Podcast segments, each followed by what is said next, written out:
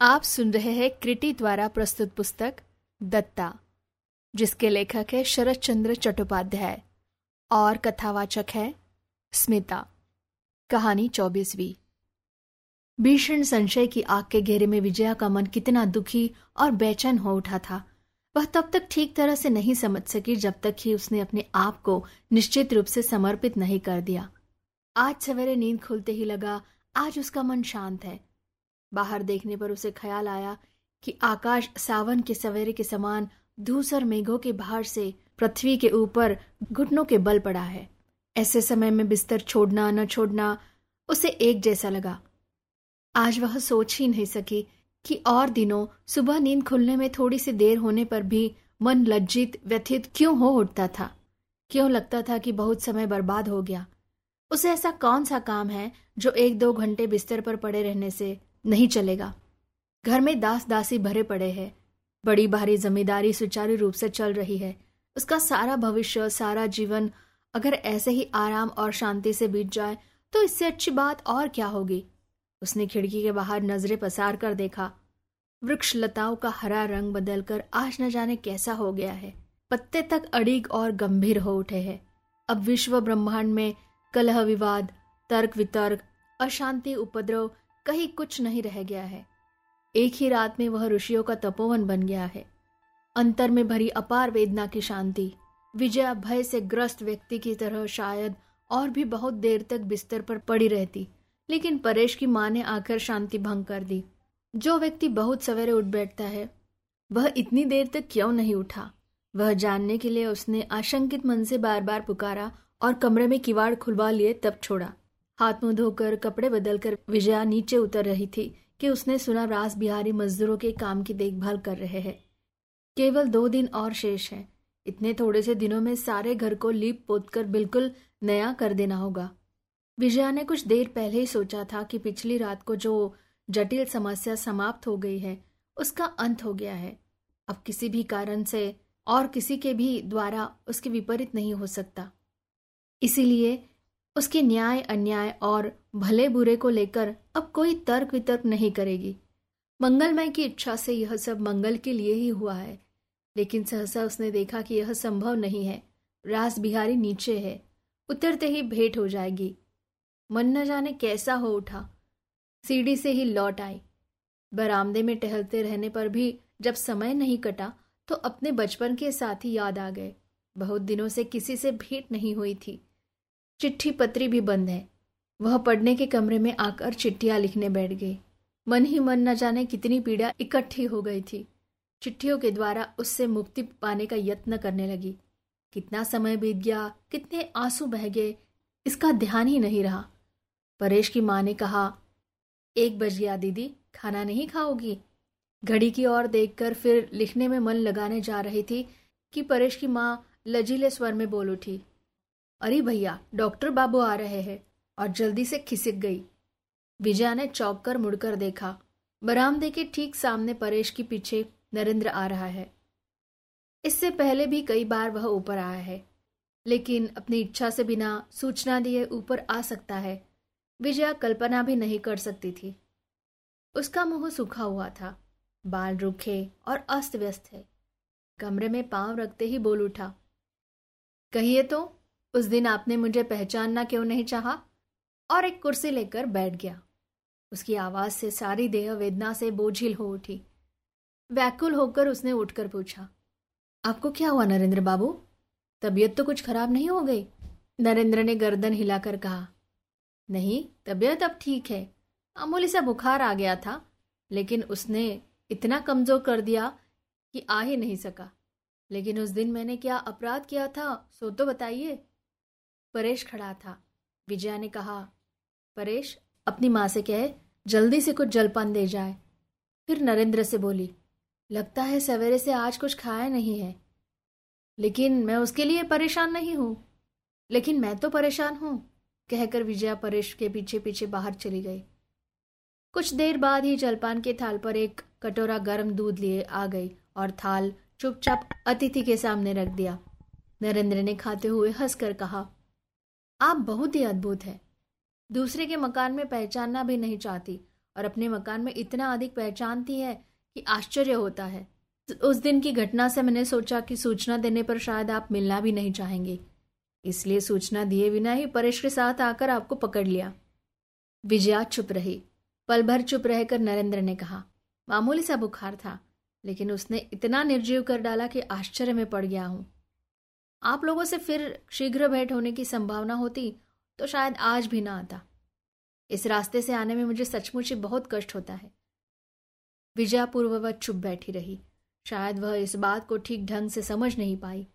नरेंद्र ने दूध का कटोरा खाली करके रखते हुए कहा, आपने शायद सुना नहीं। मैंने यहाँ की नौकरी छोड़ दी है। आज इतनी जल्दी आने में यह भी एक बड़ा कारण है। फिर जेब से लाल रंग की एक चिट्ठी निकाल कर बोला आपके विवाह का निमंत्रण मुझे मिल गया है। लेकिन विवाह देखकर जाने का सौभाग्य मुझे नहीं मिलेगा। उसी दिन सुबह हमारा जहाज़ कराची से चल पड़ेगा। विजया डर कर बोली, कराची से? आप कहाँ जा रहे हैं? नरेंद्र ने कहा, साउथ अफ्रीका। पंजाब की और भी एक नौकरी मिल रही है। लेकिन जब नौकरी ही करनी है, तब बड़ी देखकर ही करना ठीक समझा। मेरे लिए जैसा पंजाब, वैसा ही केप कॉलोनी। क्या कहती है? अब शायद हम लोगों की कभी भेंट न होगी। अंतिम बातें शायद विजया के कानों में नहीं पड़ी। बहुत ही बेचैन होकर उसने पूछा, क्या नलिनी राज़ी हो गई? मैं नहीं समझ सकती कि अगर हो भी गई तो आप इतनी जल्दी कैसे जा सकेंगे? क्या उनसे आपने सब कुछ खोलकर कह दिया है? इतनी दूर जाने की उन्होंने सहमति कैसे दे दी? नरेंद्र ने मुस्कुराकर कहा, ठहरिए ठहरिए। अभी तक किसी से सारी बातें तो अवश्य कही नहीं है। लेकिन बात समाप्त हो जाने देने का धैर्य विजया में नहीं रहा। बीच में ही आग बबूला होकर बोल उठी, यह किसी तरह नहीं हो सकता। आप लोग क्या हम लोगों को संदूक बिछाने के समान समझते हैं कि हमारी इच्छा हो या ना हो? रस्सी से बांधकर गाड़ी में डाल देते ही, हमें जाना ही होगा। यह किसी भी तरह नहीं होगा। उनकी असहमति से किसी प्रकार भी उन्हें इतनी दूर नहीं ले जा सकेंगे। नरेंद्र का चेहरा फीका पड़ गया। बेचैन सा कुछ पल चुप रहकर बोला आखिर मामला क्या है? जरा समझाकर तो बताइए। यहाँ आने से पहले दयाल बाबू से भेंट हुई थी। वह भी सुनकर चौक उठे थे और उन्होंने भी इसी प्रकार की कोई आपत्ति उठाई जिसे मैं समझ नहीं पाया। इतने लोगों के बीच नलिनी की हा ना पर मेरा जाना न जाना कैसे निर्भर करता है? और बाधा क्यों डालेगी? मेरे लिए यह सब एक पहेली सी बन गई है। बात क्या है मुझे खोलकर तो बताइए। विजया ने टकटकी बांधकर पल भर नरेंद्र की ओर देखने के बाद धीरे से कहा, उनके साथ क्या आपने विवाह का प्रस्ताव नहीं किया है? नरेंद्र एकदम जैसे आकाश से गिर पड़ा। उसने कहा, नहीं, किसी दिन नहीं। सहसा रक्त की आभा से विजया का सारा चेहरा रक्तभाव हो उठा, लेकिन जल्दी से अपने आप को संभाल कर बोली, नहीं किया, लेकिन करना क्या उचित नहीं था? आपकी भावनाएँ तो किसी से छिपी नहीं है। नरेंद्र पल भर आश्चर्यचकित बैठा रहा। फिर बोला, मैं सोच रहा हूँ कि यह अनिष्ट किसके द्वारा हुआ? उनके अपने द्वारा तो नहीं हुआ, क्योंकि वह पहले से ही जानती थी कि यह असंभव है। लेकिन असंभव क्यों है? सो रहने दीजिए, लेकिन एक कारण तो यह है कि मैं हिंदू हूँ और वह ब्रह्म। इसके अतिरिक्त हम लोगों की जाति भी एक नहीं है। विजया ने उदास होकर पूछा, क्या आप जाति मानते हैं? नरेंद्र ने कहा, मानता क्यों नहीं? हिंदू समाज में जाति भेद है। एक जाति वाले के साथ दूसरी जाति वाले के विवाह नहीं होता। यह क्या आप भी नहीं मानती? मानती हूँ, लेकिन अच्छा समझकर नहीं मानती। आप पढ़े लिखे होकर इसे अच्छा कैसे मानते हैं? नरेंद्र हंसकर बोला, डॉक्टर की बुद्धि कुछ मटमैली सी होती है, विशेष रूप से मेरे जैसे लोगों की, जो माइक्रोस्कोप के द्वारा जीवाणुओं जैसे तुच्छ वस्तु लेकर भी समय बिताते हैं। इसीलिए इस मामले में मुझे न हो तो क्षमा ही क्यों न कर दिया जाए? विजया ने समझा, नरेंद्र ने जाति भेद के भले बुरे का प्रश्न चतुराई से टाल दिया है। रूखे मुँह से बोली अच्छा दूसरी जाति की बात जाने दीजिए, लेकिन जहाँ जाति एक है, वहाँ भी क्या केवल एक अलग धर्म मत के कारण आप विवाह को असंभव कहना चाहते हैं? आप काहे के हिंदू हैं? आप तो बहिष्कृत है। क्या आप समझते हैं कि आपके लिए भी कोई ब्रह्म कुमारी विवाह योग्य नहीं है? इतना अहंकार आपको क्यों है? और अगर आपका सच्चा मत है तो यह बात आपने पहले ही क्यों नहीं कह दी? बोलते बोलते उसकी आँखें छलक उठी। आँसू छिपाने के लिए उसने तुरंत मुँह फिरा लिया, लेकिन नरेंद्र की नज़रों को धोखा न दे सकी। आश्चर्य में पड़कर उसने पूछा, लेकिन आप जो कह रही है, वह तो मेरा मत नहीं है? विजया मुँह फिराए बिना रुंधे गले से बोली निश्चय ही यही आपका सच्चा मत है। नरेंद्र ने कहा, नहीं, यदि आप मेरी परीक्षा लेती तो जान जाती कि यह मेरा सच्चा ही क्यों, छोटा मत भी नहीं है। उसके सिवा नलिनी की बात लेकर आप बेकार ही दुखी हो रही है। मैं जानता हूँ कि उनका मन कहाँ बंधा है, और वह यह भी जानती है कि मैं पृथ्वी के दूसरे छोर पर क्यों भाग रहा हूँ। इसीलिए मेरे जाने का प्रश्न लेकर आप व्यर्थ दुखी न हो। विजया ने बिजली की तेज़ी से फिर कहा, क्या आप समझते हैं कि उनका मत होने से ही आप जहाँ चाहे जा सकते हैं? नरेंद्र के हृदय में ये बात बिजली की रेखा के समान काँप उठी, लेकिन तभी उसकी नज़र टेबल पर पड़े निमंत्रण पत्र पर जा पड़ी। एक पल चुप बैठा रहा, फिर धीरे से बोला, यह ठीक है कि मैं आपकी सहमति न होने पर कुछ नहीं कर सकता, लेकिन आप तो मेरी सभी बातें जानती है। मेरे जीवन की साथ भी छिपी नहीं है विदेश में यह साध शायद कभी पूरी हो जाए। लेकिन इस देश में इतने बड़े निकम में दिन दरिद्र के रहने से कोई लाभ हानि नहीं होगी। मेरे जाने में बाधा मत डालिए। विजया बूझे मन से पल भर रहकर धीरे से बोली, आप दिन दरिद्र नहीं हैं। आपके पास सब कुछ है। इच्छा करते ही जाने सब वापस ले सकते हैं। इच्छा करते ही तो नहीं ले सकता। लेकिन यह मुझे याद है और हमेशा याद रहेगा कि आपने वह देना चाहा था। लेकिन देखिए, लेने का भी अधिकार होना चाहिए। वह अधिकार मुझे नहीं है। विजया ने उत्तर दिया। अधिकार क्यों नहीं है? संपत्ति मेरी नहीं, पिताजी की है। नहीं तो उस दिन उस पर दावा करने की बात आप मज़ाक में भी मुँह पर न लाते। अगर आपकी जगह मैं होती तो यही ना रुक जाती।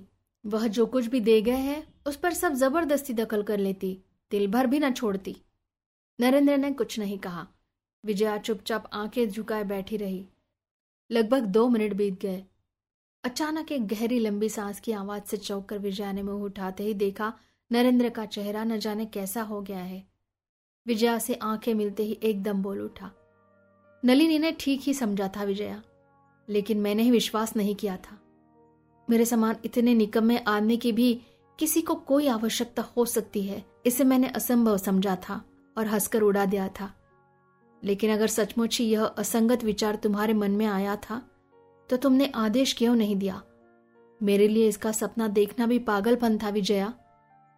आज इतने दिनों बाद उसके मुँह से अपना नाम सुनकर विजया सिर से पाँव तक सिहर उठी। मुँह पर ज़ोर से आंचल दबाकर मचलती रुलाई को रोकने लगी। नरेंद्र ने पैरों की आहट सुनकर पीछे की ओर मुँह फेरते ही देखा, दयाल कमरे में आ रहे हैं। दयाल ने दरवाजे पर खड़े होकर पल भर चुपचाप दोनों की ओर देखा। फिर धीरे धीरे विजय के पास आकर उसके सोफे के एक किनारे बैठ गए और माथे पर दाहिना हाथ धरकर मधुर स्वर में बोले, माँ, विजया को उनके आने का पता चल गया था। वह रुलाई को रोकने की पूरी कोशिश कर रही थी, लेकिन उनके करुण स्वर में माँ कहकर संबोधित करने का फल बिल्कुल उल्टा हुआ। क्या पता अपने मृत पिता की याद आ जाने के कारण उसका धीरज समाप्त हो गया। वह दूसरे ही पर वृत की दोनों जांगों पर औंधी होकर गिर पड़ी और उनकी गोद में मुँह छिपाकर रो पड़ी। दयाल की आँखों से आँसू झर पड़े।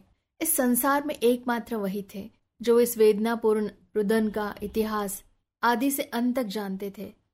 विजया के सिर पर धीरे धीरे हाथ फेरते हुए कहने लगे, केवल मेरी ही गलती से इतना भारी अन्याय हुआ है माँ। केवल मैंने ही यह दुर्घटना घटाई। नलिनी के साथ अभी मेरी यही बात हो रही थी। वह सब कुछ जानती थी, लेकिन कौन जानता था कि नरेंद्र मन ही मन, केवल तुम्हें ही, लेकिन मैं निर्बोध, सब कुछ गलत समझकर और तुम्हें उल्टी खबर देकर इस दुख को घर बुला गया। अब शायद इसका और कोई प्रतिकार। दीवार की घड़ी में तीन बज गए। आदमी स्तब्ध बैठे रहे। उनकी गोद में पड़ी विजया की दुख का वेग धीरे धीरे शांत होता जा रहा था। दयाल धीरे धीरे पीठ पर थपकी देते हुए बोले, क्या इसका आप कोई उपाय नहीं हो सकता बेटी? विजया रुंधे गले से बोली, नहीं नहीं, मृत्यु के अतिरिक्त मेरे लिए अब कोई रास्ता नहीं है। दयाल ने कहा, लेकिन विजया ने ज़ोर ज़ोर से सिर हिलाते हुए कहा, नहीं नहीं, अब इसमें लेकिन के लिए कोई स्थान नहीं है। मैंने वचन दिया है। अब मैं उसे नहीं तोड़ सकती दयाल बाबू। मेरे बिना बोलते बोलते फिर उसका गला रुंध गया। दयाल के गले में भी कोई बात नहीं निकल सकी। चुपचाप धीरे धीरे उसके बालों में हाथ फेरने लगे। परेश की माँ ने बाहर से लड़के के द्वारा कहलाया, माँ जी, तीन बज गए हैं। परंतु यह सुनकर दयाल बेचैन हो उठे और नहाने खाने के लिए प्यार से अनुरोध करके उसका मुँह ऊपर उठाने की कोशिश करने लगे। आँखें पहुंचकर विजया उठ बैठी और किसी की ओर देखे बिना सीधी बाहर चली गई। नरेंद्र तुम्हारा भी तो स्नान भोजन अभी तक नहीं हुआ है। नहीं, नरेंद्र ने न जाने क्या सोचते सोचते मुँह उठाकर कहा। तो फिर मेरे साथ घर चलो। चलिए, कहकर वह उठ खड़ा हुआ और दयाल के साथ कमरे से निकल गया।